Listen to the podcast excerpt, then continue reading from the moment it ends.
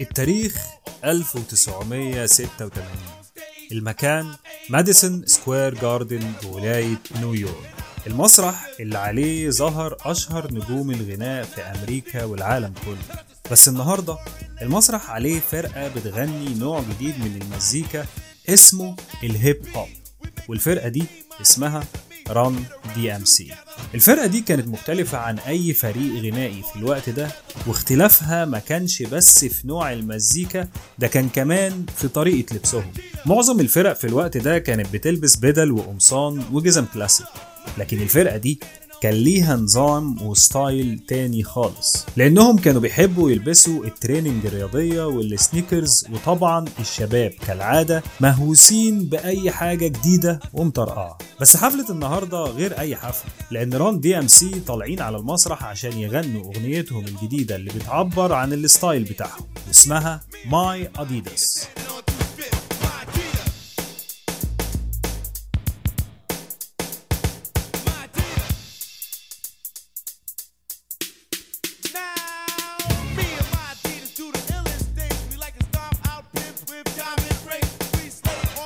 Who perpetrate and lay down law from state to state. We travel on gravel, dirt road or street. I wear my Adidas when I rock the beat. On stage, front page, every show I go. My Adidas on my feet, high top or low. اديداس ما بقتش مجرد brand الشباب بتحب تلبسه وخلاص اديداس بقت عنوان الشياكة لللبس الكاجوال بعد ما Run DMC خلصوا الأغنية بتاعتهم بصوا كده ولقوا واحد مش لابس sneakers اديداس فقالوا له إيه يا عم اللي أنت لابسه ده؟ ما تصغرناش بقى. ما إحنا مش صارفين ومكلفين عشان تجيلنا الحفلة بال sneakers دي. وراحوا بصوا لجمهورهم وقالوا كل واحد لابس sneakers اديداس يقلعها ويرفعها لفوق. وفعلا الجمهور ما كدبش خبر. وفي ثواني الحفلة بقت عبارة عن 40 ألف واحد رافع ال sneakers الأديداس بتاعته فوق في السماء. أنا أمير عبد الرحمن ودي الحلقة رقم 10 من الهاسلرز بودكاست.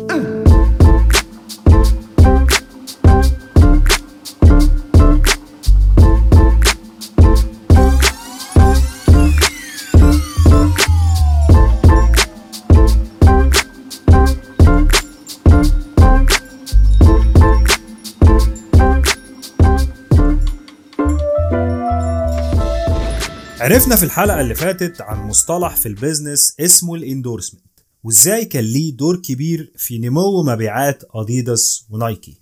وطبعا أنت عارف لو ما كنت سمعت الحلقة اللي فاتت هتروح تعمل إيه دلوقتي.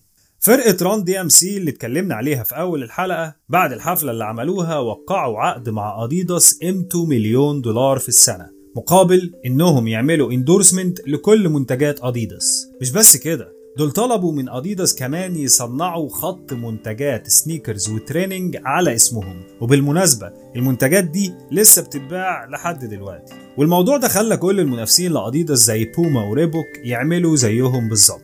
وابتدى يحصل كده علاقة بين مزيكة ال hip hop والملابس الرياضية وال sneakers وبقوا مربوطين ببعض حاجة كده زي الشامبو والبلسم. ولحد دلوقتي أشهر مغنيين ال hip hop تلاقيهم بيطلعوا دايما بالملابس الرياضية وال sneakers في كل حفلاتهم.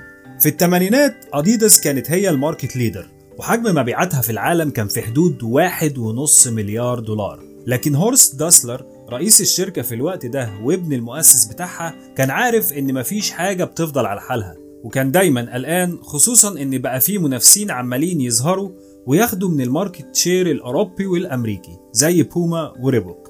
فالكلام ده معناه إن التورتة هتتقسم على كتير. بس أرجع وأقول لك برضو مش دول اللي كانوا قلقين هورست. هورست كان قلقان من الشركة اللي لسه طالعة جديد واللي اسمها نايكي. لأن نايكي اللي ابتدت تنزل موديلات جديدة زي نايكي كورتيز بقت بتعمل حجم مبيعات ب 900 مليون دولار في السنة. في حين إنها من 10 سنين بس يعني في 1976 كان حجم مبيعاتها 20 مليون دولار بس. فقال لك حجم النمو اللي بيحصل ده مش طبيعي. وده يدل إن الشركة دي بتطلع زي الصاروخ. بالإضافة لوجود فيل نايت ال hustler اللي بنى الشركة على كتافه وعمل كمية عقود endorsement مع أحسن لعيبة في العالم ومن ضمنهم واحد زي مايكل جوردن أسطورة ال basket الأمريكي.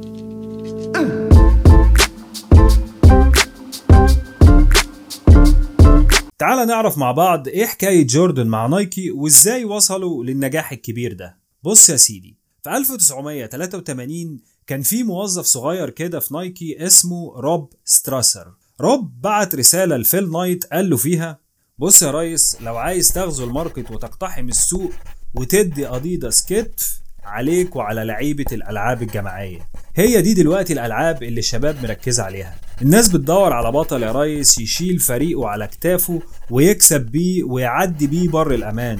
وده مش هتلاقيه إلا في الألعاب الجماعية. وأنا عن نفسي يا ريس أعرف واحد من النوع ده وممكن أوصلك بيه. وختم الرسالة بأغنية ما شافش الأمل في عيون الولاد وصبايا البلد اللعيب اللي كان بيتكلم عليه الموظف ده في رسالته هو مايكل جوردن. جوردن كان ساعتها بيلعب في فريق الجامعة في ولاية نورث كارولاينا وطول فترة الجامعة كان بيلبس الجزمة الكونفرس المشهورة All Star بس في 1984 بعد ما مضى لفريق شيكاغو بولز المشهور بقى يلبس sneakers اديداس زي اللعيبة الكبيرة أمثال كريم عبد الجبار. وفي ليلة من الليالي جوردن كان خلقه ضيق حبتين. فكلم مدير أعماله وقال له بقول لك إيه أنا زهقان. رد مدير أعماله اصطبحنا واصطبح الملك لله امرني يا أبو الكباتن. أنا عايز sneakers جديدة. روح اديداس هات لي أجدد sneakers عندهم. طب ومالها بس اللي في رجلك يا coach طب اسمع إيه رأيك لو نجيب لك واحدة من نايكي في لعيبة كتير عندي بيلبسوها وبيشكروا فيها. يا عم هات اللي بقول لك عليه انت هتلبسني على مزاجك. عايزها اديداس اديداس في الوقت ده روب ستراسر عرف يقنع فيل نايت مؤسس نايكي إنه يبعت دعوة لجوردن يقنعه فيها إنه يزورهم في الشركة عشان يحاول يقنعه يلبس نايكي. جوردن بعد زن مدير أعماله قرر يقبل الدعوة وقال أروح أبص بصة إيه المشكلة؟ بس من جواه بيقول إنه عمره ما هيغير اديداس أول ما دخل جوردن غرفة الاجتماعات وسلم على نايت وستراسر راحوا عارضين فيلم فيه آخر ماتشات جوردن. وبعد ما الفيلم خلص راح ستراسر مطلع sneakers نايكي من تحت الترابيزة ومديها لجوردن. وقال له إيه رأيك يا كبير لو تلعب بيها في الماتشات اللي جاية؟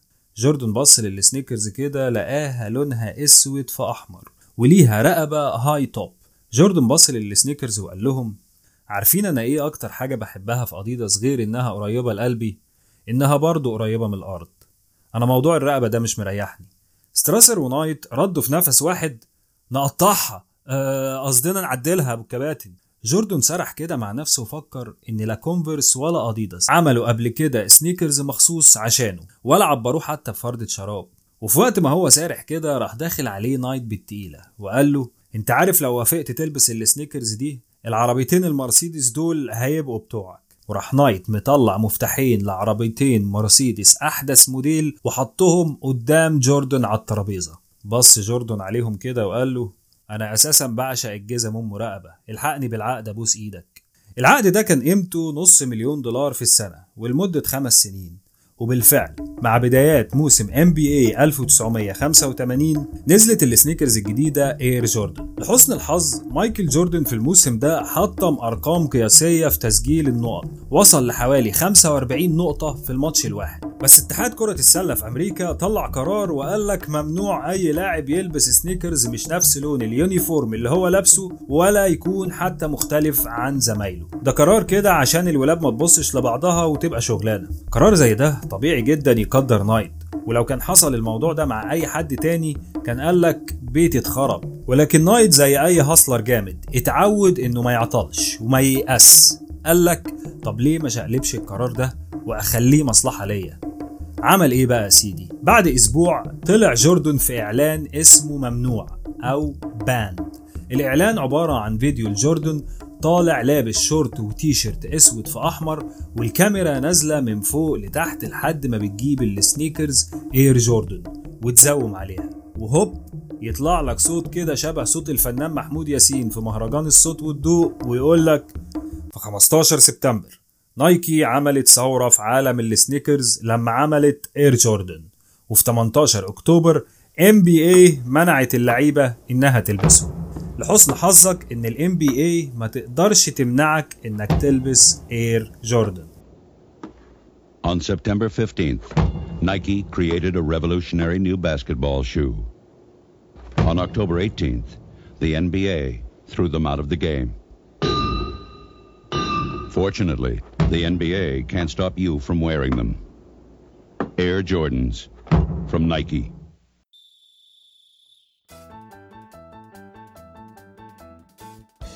وعليها يا معلم. في خلال 3 شهور نايكي تبيع مليون ونص جوز جزمة والمحلات ما بقتش ملاحقة على الطلبات.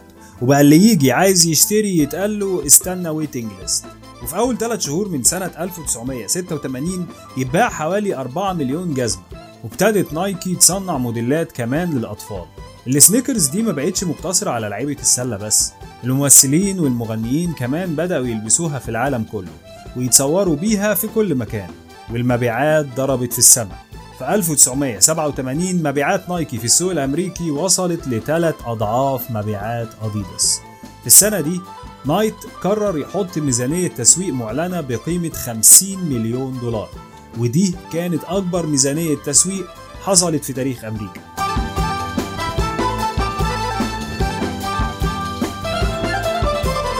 في نفس السنة 1987 يحصل مفاجأة غير متوقعة تماما. هورست داسلر رئيس شركة أديداس وابن مؤسسها يموت في سن ال 51 ودي كانت صدمة كبيرة للشركة كلها. وابتدى بقى كل واحد يدور على ورثه ويحصل تخبط في الشركة بسبب شغل الورث ده. وطبعا بيحصل ده ونايكي عمالة تتوسع في السوق الأوروبي. 80% من أصول شركة أديداس كانت من نصيب إخوات هورست البنات الأربعة. و20% كانت من نصيب مراته وابنه. والخلافات زادت بقى ليكوا إيه وعليكوا إيه وكلمة من هنا على كلمة من هنا والشركة عمالة تخسر market share في العالم لنايكي وبوما وريبوك لحد ما وصلوا انهم يبيعوا آديداس لرجل أعمال فرنسي بقيمة 290 مليون دولار. على الناحية التانية نايكي عمالة تحقق في نجاحات كبيرة و sneakers من هنا وتيشيرتات من هنا. ولكن اسمح لي أعكنن عليك واقول لك إن برضه مفيش حاجة بتفضل على حالها. روب ستراسر الراجل اللي كان صاحب فكرة إن جوردن يجي نايكي واللي كان سبب إن نايكي تحقق مبيعات خرافية بسبب ال deal ده قفش هو ونايت مؤسس شركة نايكي. والكلام كتر في الموضوع ده بس محدش يعرف السبب. ولكن ستراسر لما مشي راح وخد في إيده كبير مصممين الشركة روب مور. وراحوا هما الاتنين يفتحوا مكتب استشارات في ال business للشركات الكبيرة. نايت لما عرف كده اعتبرها خيانة وزعل وقال لك الصحاب في أجازة. بس للأسف كان غلبان. عشان لما هيشوف اللي هيعمله ستراسر ومور بعد كده هيعرف إن اللي فات كان ولا حاجة. مسؤولين أديداس لما عرفوا الموضوع ده بعتوا دعوة لستراسر ومور عشان يجوا يزوروا الشركة ويحضروا معاهم اجتماع في المقر الرئيسي. وطلبوا منهم يقعدوا أسبوع كده يدرسوا تطوير الشركة هيكون إزاي. ستراسر ومور وهم هناك خدوا لفة في متحف ال sneakers بتاع اديداس وشافوا الموديلات اللي ادي داسلر كان عاملها للعدائين في بدايات الشركة. وفي نهاية الأسبوع مور وستراسر ادوهم نصيحتين. واحد ارجعوا للأصل. هاتوا كل الموديلات القديمة وطوروها ب technology جديدة. وقللوا الألوان شوية مش فرح هو. وحاولوا تركزوا إزاي ال sneakers تخدم الرياضيين. تاني نصيحة يا ابني انت وهو ما تشغلوش بالكم بحد. آدي داسلر عمل لكم brand عالمي. رجعوا تصميماته تاني للحياة وفككوا من نايكي وبوما وريبوك. وبالفعل آديداس ابتدت ترجع الموديلات القديمة زي سوبر ستار وستان سميث وبدأوا يحطوهم في category جديد سموه آديداس Original. تفتكر القرار ده كان صح؟ وهل هيرجع آديداس تاني للمنافسة مع نايكي؟ وإيه اللي نايكي هتعمله تاني عشان تزود النمو الجبار اللي وصلت له؟ تابعونا في الحلقة الجاية عشان تعرفوا بقية الحكاية. ولو عجبتك الحلقة دي ما تنساش تسيب 5 star review واعمل subscribe عشان ما يفوتكش الحلقات الجاية. كان معاكم أمير عبد الرحمن في ال Hustlers podcast سلام عليكم.